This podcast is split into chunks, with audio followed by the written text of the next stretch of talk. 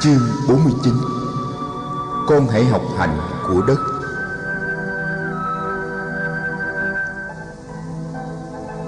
Vị khất sĩ trẻ Cát Tường Nghe hai thầy A Thấp Bà Trí và A Năng Đà Kể về công trình hành đạo của Phật Trong 10 năm qua một cách say mê. Ngồi với chú, Có Ni Sư Kiều Đầm Di Và chú La Hầu La. Tuy đã biết Và đã được chứng kiến nhiều việc xảy ra nhưng chú La Hầu La cũng tỏ vẻ thích thú khi nghe các đại đức thuật lại. Thầy A Nan Đà có trí nhớ rất dị thường. Thầy đã nhắc lại rất nhiều chuyện mà thầy A Thấp Bà Trí quên không nói tới. Các tường cảm thấy một niềm biết ơn sâu xa đối với các thầy A Thấp Bà Trí và A Nan Đà. Với ni sư Kiều Đầm Di và cả với chú La Hầu La. Nếu không có bốn vị này, làm sao chú được dịp nghe kể từng ấy chuyện về đời của Phật. Chú hy vọng từ đây về sau sẽ được thân cận Phật để được sống và chứng kiến những gì xảy đến trong đời người và cũng để được học hỏi trực tiếp từ người. Tuy xuất thân là một chú bé chăn trâu, các tường cũng có đôi chút học thức và chữ nghĩa. Đây là nhờ công trình của chị Tu Già Đa, con gái ông Hương Cả trong làng U Lâu Tần Loa. Chị đã dạy các tường từ năm chú 11 tuổi. Mấy năm gần đây, chú không được học với chị nữa, bởi vì chú đã lớn.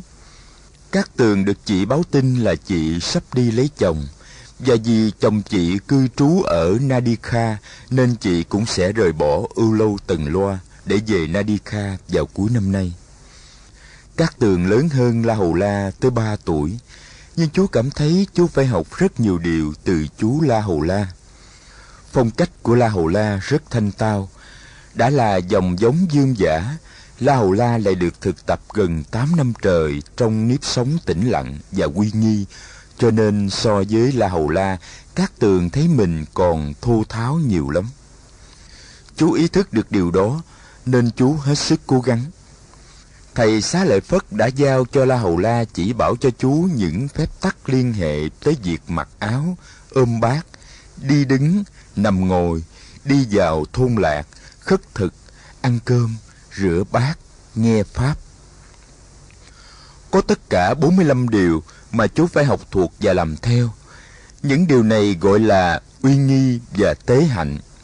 Vị xuất gia nào làm đúng theo những điều này thì tự khắc có phong thái uy nghi và trầm lặng của một vị khất sĩ.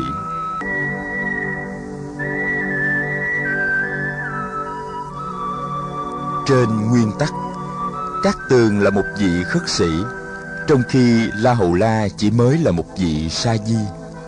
Đúng 20 tuổi, La Hầu La mới được thọ giới khất sĩ. Giới luật của sa di có 10 điều: không sát sinh, không trộm cướp, không dâm dục, không nói dối, không uống rượu, không trang điểm, cài hoa và sức dầu thơm, không nằm và ngồi trên những giường ghế cao, sang trọng và rộng lớn không ca vũ, không sử dụng tiền bạc và không ăn sau giờ mặt trời đứng bóng. 45 điều uy nghi và tế hạnh tuy thuộc về giới luật của một vị khất sĩ, nhưng La Hầu La cũng phải học và hành trì, bởi vì La Hầu La đang tập sự để được thọ giới khất sĩ. Khất sĩ có tới 120 giới, trong đó có 45 điều uy nghi tế hạnh. Theo chú La Hầu La nói, thì số lượng các giới điều khất sĩ sẽ tăng lên với thời gian và có ngày giới này có thể sẽ tăng lên 200 giới hoặc hơn thế nữa.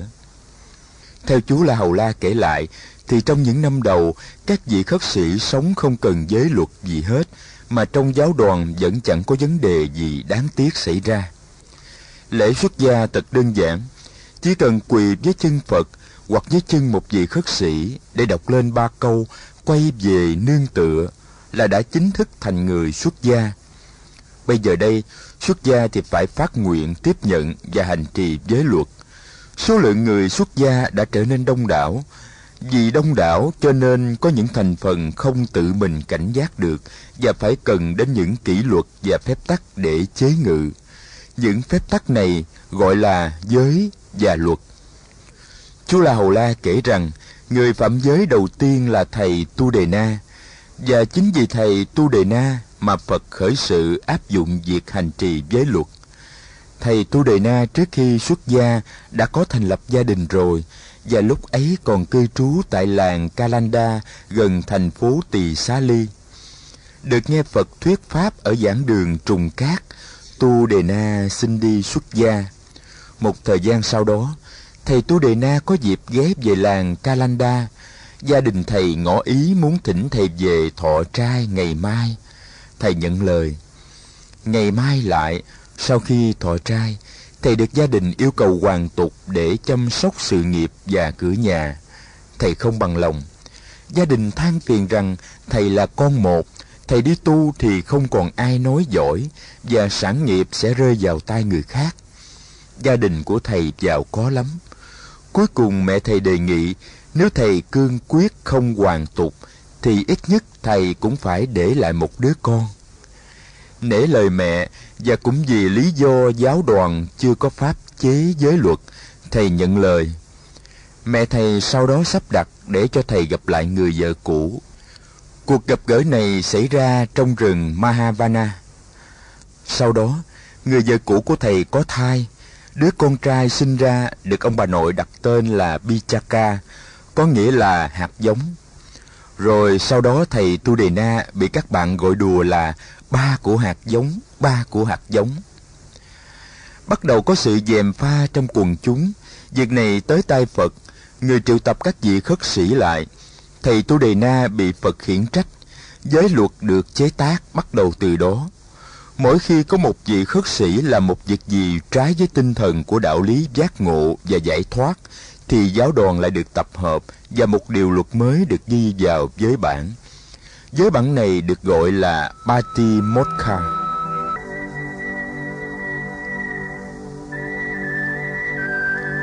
Sau ngày các tường thọ giới, giới bản đã lên tới 120 điều.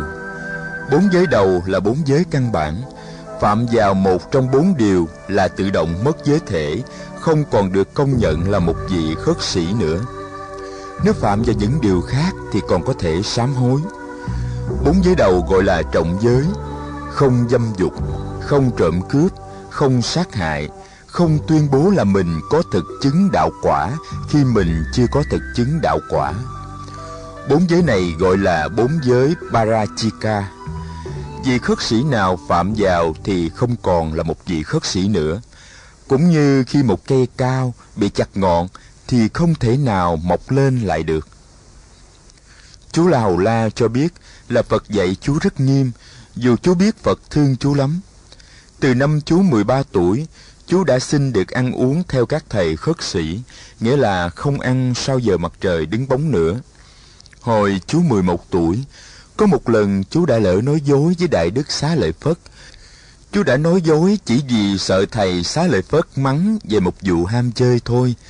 Nhưng rốt cuộc, vì nói dối một lần mà phải nói dối liên tiếp tới bốn lần, sợ tội nói dối lòi ra. Nhưng rốt cuộc thì vụ nói dối cũng lòi ra như thường. Phật hay được chuyện này và Phật đã dạy dỗ chú thật kỹ lưỡng về vấn đề nói dối. Hồi ấy Phật ở tỉnh Xá Trúc Lâm và hai thầy trò Xá Lợi Phất thì ở lại vườn Ambalathika. La Hầu La thấy Phật tới, liền đi bắt ghế cho Phật ngồi và lấy thau đi múc nước cho Phật rửa chân. Trong khi Phật rửa chân, La Hầu La được thầy Xá Lợi Phất cho phép ngồi xuống một bên, gần Phật. Rửa chân xong, Phật đổ nước đi, nhưng người còn giữ lại một tí nước trong chậu, rồi người nhìn La Hầu La, hỏi. Này La Hầu La, nước trong chậu nhiều hay ít? Dạ, lại Phật, nước trong chậu còn rất ít. Con nên biết điều đó, La Hầu La. Những người nói dối thì căn lành không còn lại bao nhiêu, ít như nước trong chậu này. La Hầu La nín thinh, Phật lại đổ hết nước trong chậu đi và hỏi La Hầu La Con có thấy ta đã đổ hết nước trong chậu đi rồi không? Dạ con có thấy. Đối với những người tiếp tục nói dối Thì thiện căn sẽ mất hết như chiếc chậu không có nước này. Phật lật úp chậu lại Người hỏi La Hầu La Con có thấy cái chậu bị úp lại không? Dạ lại Phật con có thấy. Nếu ta không tu tập chánh ngữ Nhân cách ta cũng sẽ bị đảo lộn như cái chậu này La Hầu La Con không nên bao giờ nói dối. Dù là để đùa cợt Con có biết một tấm gương là để dùng làm gì không? Lại Phật Tấm gương dùng để soi mặt mình. Cũng vậy đó La Hầu La Con phải quan sát hành động, tư tưởng và lời nói của con Như người soi gương vậy. Nghe La Hầu La kể Chúa Cát Tường ý thức được tầm quan trọng của hạnh nói năng chân thật. Chú nhớ hồi còn nhỏ, chú đã từng nói dối cha mẹ mình. Và có một lần, chú đã nói dối với chị Tu Già Đa. Nhưng may mắn làm sao, chú chưa từng nói dối Phật lần nào. Chú có cảm tưởng là không thể nói dối với Phật được. Nói dối Phật thì thế nào người cũng biết. Chú thầm nghĩ ta phải dứt khoát từ bỏ lời nói không chân thực không những ta không được nói dối phật, ta cũng không được nói dối với bất kỳ ai, dù người đó là một em bé. Có như vậy, ta mới chuộc được lỗi lầm hồi ta còn ấu thơ. Có như vậy, ta mới đền đáp được ơn đức của phật. Giả lại, đã thọ giới rồi, thì ta phải hành trì giới cho thật là nghiêm chỉnh.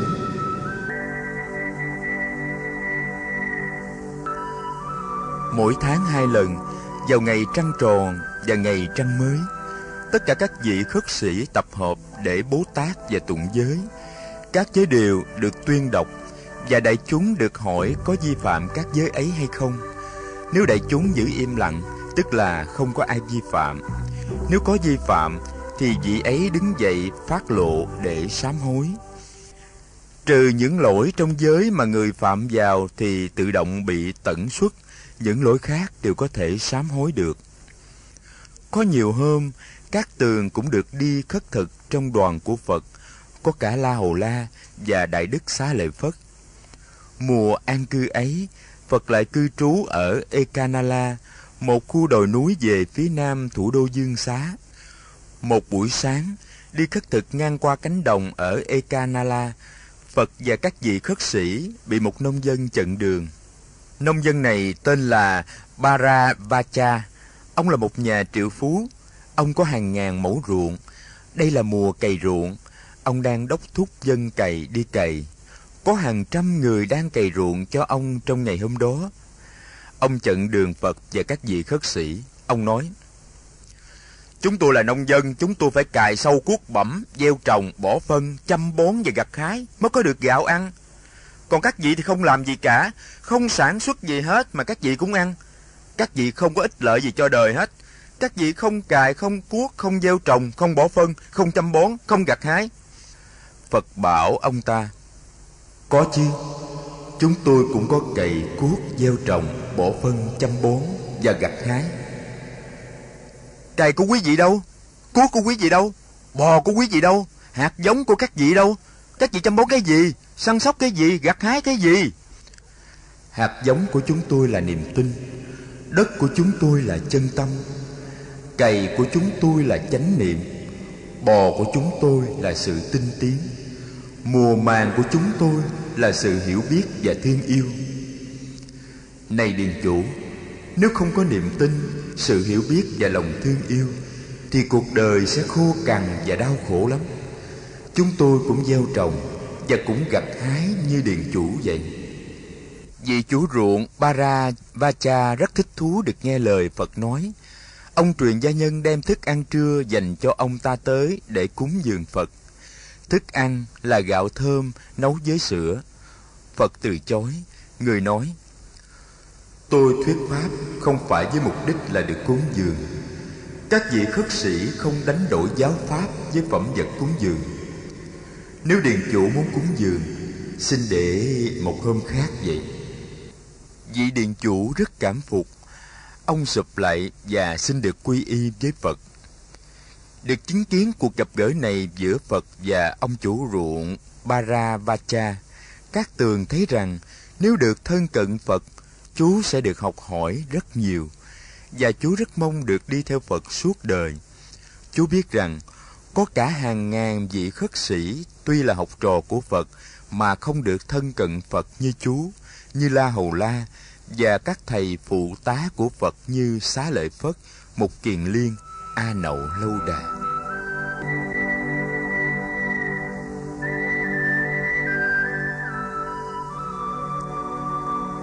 Sau mùa an cư, Phật lại đi hành hóa về phương Tây Bắc và cuối mùa thu năm ấy, Phật tới xá vệ. Một buổi sáng, trong khi cầm bát đi khất thực sau lưng Phật, La Hầu La đánh mất chánh niệm. Tuy vẫn đi như mọi người, tâm chú lại nghĩ đến chuyện khác. Chú nhìn Phật phía trước và tự hỏi, nếu ngày xưa Phật không đi tu, thì không biết bây giờ Phật đang làm gì và mình đang làm gì. Chú đã nghe kể lại là khi Phật mới sinh, có ông thầy Bà La Môn tiên đoán rằng khi lớn lên, Phật sẽ đi tu, và nếu không đi tu thì sẽ trở thành một vị chuyển luân thánh dương nghĩa là một vị vua có quyền hạn trên tất cả các vị vua trên hoàng vũ. Đời sống của một vị chuyển luân thánh dương ra sao? Và nếu phật bây giờ làm chuyển luân thánh dương thì chú đang làm gì? Trí óc dơ vẫn nghĩ như thế, bước chân hơi thở và dáng đi của chú cũng không còn an trú trong uy nghi nữa thật là lạ. Phật đi phía trước mà người cảm thấy được những điều đó. Phật biết là chú mất chánh niệm. Người dừng bước và quay trở lại. Tất cả các vị khất sĩ cũng dừng theo. Phật bảo la hầu la, này la hầu la, con có theo dõi hơi thở và duy trì chánh niệm không? La hầu la cúi đầu im lặng. Phật lại dạy tiếp, muốn an trú trong chánh niệm thì phải duy trì hơi thở có ý thức. Trong khi đi khất thực, ta phải thực tập thiền quán. Ta có thể quan sát về tính cách vô thường và vô ngã của những yếu tố tạo nên muôn loại những yếu tố đó là sắc thân, cảm thọ, tri giác, tâm ý và nhận thức. Nếu ta duy trì hơi thở có ý thức, thì ta có thể tiếp tục việc thiền quán ngay trong khi ta đi khất thực và ta sẽ không bị rơi vào tình trạng thất niệm. Nói xong, phật quay lại và tiếp tục đi. Được sách tấn, tất cả mọi người đều nắm lấy hơi thở và duy trì chánh niệm. Nhưng một lúc sau đó, la hầu la tách ra khỏi hàng ngũ các vị khất sĩ. Chú tìm đến một cụm rừng bên đường và ngồi xuống với một gốc cây. Thấy vậy các tường cũng rời hàng ngũ và đi theo la hầu la. Thấy chú tới gần, la hầu la nói chú cứ đi khất thực với các thầy đi. Tôi không có tâm nào mà đi khất thực nữa. Tôi mới vừa bị phật rầy trước đại chúng là đánh mất chánh niệm.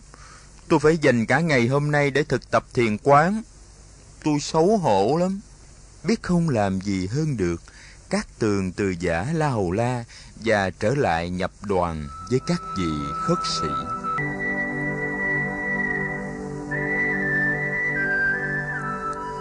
Trên đường về, đại đức xá lợi phất đã cùng các tường ghé lại cụm rừng để đón la hầu la về tu viện. Các tường chia sẻ phần ăn của mình xin được vào bát của la hầu la. Sau giờ thọ trai, thầy xá lợi phất bảo la hầu la đi gặp phật. Các tường xin được đi theo. Biết tâm ý của la hầu la đã đến lúc có thể tiếp nhận giáo lý giải thoát, phật dạy, này la hầu la con hãy học theo hạnh của đất. Dù người ta đổ và rải lên đất những thứ tinh sạch và đẹp đẽ như hoa, nước thơm và sữa thơm, hoặc người ta đổ lên đất những thứ dơ giấy, hôi hám như phân, nước tiểu và máu mủ, hoặc người ta khạc nhổ xuống đất, thì đất cũng tiếp nhận tất cả những thứ ấy một cách thản nhiên, không vui vẻ mừng rỡ, mà cũng không chán ghét tủi nhục. Cũng như thế khi những cảm thọ khoái lạc hoặc buồn khổ phát sinh, con đừng để cho chúng làm nhiễu loạn tâm con và chiếm cứ lòng con. Con hãy học theo hạnh của nước. Khi người ta giặt rửa những thứ dơ bẩn trong nước nước cũng không vì thế mà cảm thấy tủi nhục, buồn khổ và chán chường. Con lại nên học hạnh của lửa. Lửa đốt cháy mọi thứ, kể cả những thứ dơ bẩn Vậy mà lửa cũng không vì thế mà cảm thấy tủi nhục, buồn khổ, chán chường. Con lại cũng nên học hạnh của không khí. Không khí thổi đi các thứ mùi Mà vẫn không cảm thấy tủi nhục, buồn khổ và chán chường. La Hầu La Con hãy tu tập lòng từ để đối trị giận hờn. Lòng từ là lòng thương yêu được thực hiện bằng cách đem lại niềm vui cho kẻ khác từ là thứ tình thương không có điều kiện và không chờ đợi sự đền trả. Con hãy tu tập lòng bi để đối trị tàn ác. Lòng bi là lòng thương yêu được thực hiện bằng cách làm dơi đi sự khổ đau nơi người khác. Bi cũng là thứ tình thương không có điều kiện và cũng không chờ đợi sự đền trả. Con lại phải tu tập lòng hỷ để đối trị ganh ghét lòng hỷ là lòng vui phát sinh từ khả năng vui theo cái vui của người khác. Và niềm ước ao làm sao cho kẻ khác được an vui, mong cho kẻ khác được thành công và hạnh phúc. Con lại nên tu tập lòng xả để đối trị kỳ thị và dướng mắt. Lòng xả là tâm niệm thanh thoát và cởi mở đạt được do sự nhận thức về tính cách tương quan bình đẳng giữa mọi loài cái này như thế này, vì cái kia như thế kia. Mình và người không phải là hai thực thể riêng biệt, không nên ghét bỏ cái này để đi nắm bắt một cái khác. La hầu la, từ bi, hỷ và xả là bốn tâm tư lớn, rộng rãi, không có bờ bến và cũng đẹp đẽ không cùng đó gọi là tứ vô lượng tâm. Tu tập theo phép này thì mình trở nên một nguồn suối mát, đem lại sinh lực và niềm vui cho tất cả vũ trụ. La hầu la, con lại phải quán chiếu về vô thường để phá trừ ảo tưởng về cái ta. Con phải quán chiếu về tính sinh diệt và thành hoại của thân thể để hiểu sâu về sống chết và để thoát ly tham dục. Nhất là con phải tập quán niệm hơi thở quán niệm hơi thở sẽ đem lại nhiều thành quả lợi lạc lớn.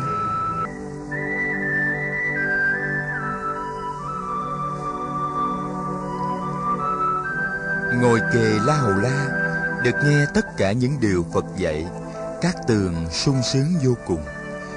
Đây là lần đầu tiên chú được nghe những lời thâm sâu như vậy trực tiếp từ miệng phật. Chú đã học thuộc lòng trên 10 kinh trong đó có những kinh căn bản như kinh chuyển pháp luân và kinh vô ngã tướng mà phật nói ở lộc uyển. Nhưng chú chưa thấy thấm thía mùi vị của đạo pháp như hôm nay. Có lẽ vì những kinh đó, chú không được nghe trực tiếp từ miệng phật. Kinh đầu tiên mà chú nghe trực tiếp từ miệng phật là kinh chăn trâu. Chú đã thuộc lòng. Nhưng hồi phật nói kinh ấy, chú còn đang mới quá tâm trí chưa đủ chín chắn để cảm nhận lấy tất cả những cái hay. Chú tự hẹn là, những lúc rảnh rỗi, chú sẽ ôn tụng lại các kinh đó bằng nhận thức mới của mình để có thể thâm nhập được nghĩa lý sâu xa trong ấy. Suy nghĩ tới đó, thì các tường lại nghe tiếng phật cất lên. Phật bắt đầu dạy la hầu la về phương pháp tở. Các tường và la hầu la đã từng học phép quán niệm hơi thở rồi và cũng đã thực tập. Nhưng đây là lần đầu hai người được phật dạy trực tiếp về phép tu này.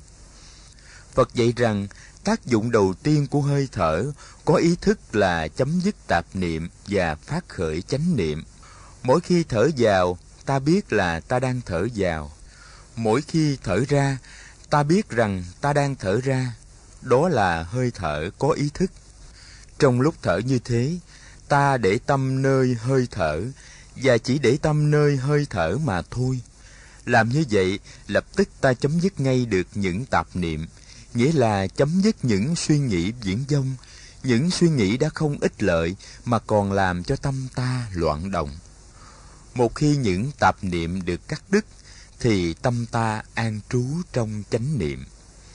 Ta biết ta đang thở, ta biết ta đang tỉnh thức, ta không bị tạp niệm bao vây và dẫn dắt chỉ cần một hơi thở thôi ta đã có thể thiết lập trạng thái tỉnh thức trong ta trạng thái tỉnh thức ấy là chất Phật sẵn có trong mọi người.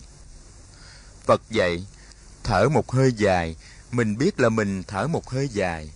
Thở một hơi ngắn, mình biết là mình thở một hơi ngắn. Như vậy có nghĩa là mình ý thức được trọn vẹn hơi thở của mình. Duy trì và ý thức hơi thở, ta thiết lập được định tâm. Lúc bấy giờ, ta mới nương theo hơi thở để quán chiếu thân thể ta, cảm giác ta, tâm ý ta và mọi sự vật trong ta và ngoài ta. Các sự vật ấy được gọi là các pháp. Các tường tin chắc rằng sau buổi giảng này, chú sẽ thành công rất dễ dàng trong việc thực tập quán niệm về hơi thở. Phật đã tận tình dạy chú và dạy La Hầu La. Lời dạy của người rất đơn giản mà cũng rất sâu sắc. Sau khi lạy tạ Phật, chú và La Hầu La cùng rủ nhau ra bờ hồ. Hai người lặp lại với nhau những lời Phật dạy để cùng ghi nhớ cho kỹ mà thực tập. Tập. Tập. Tập.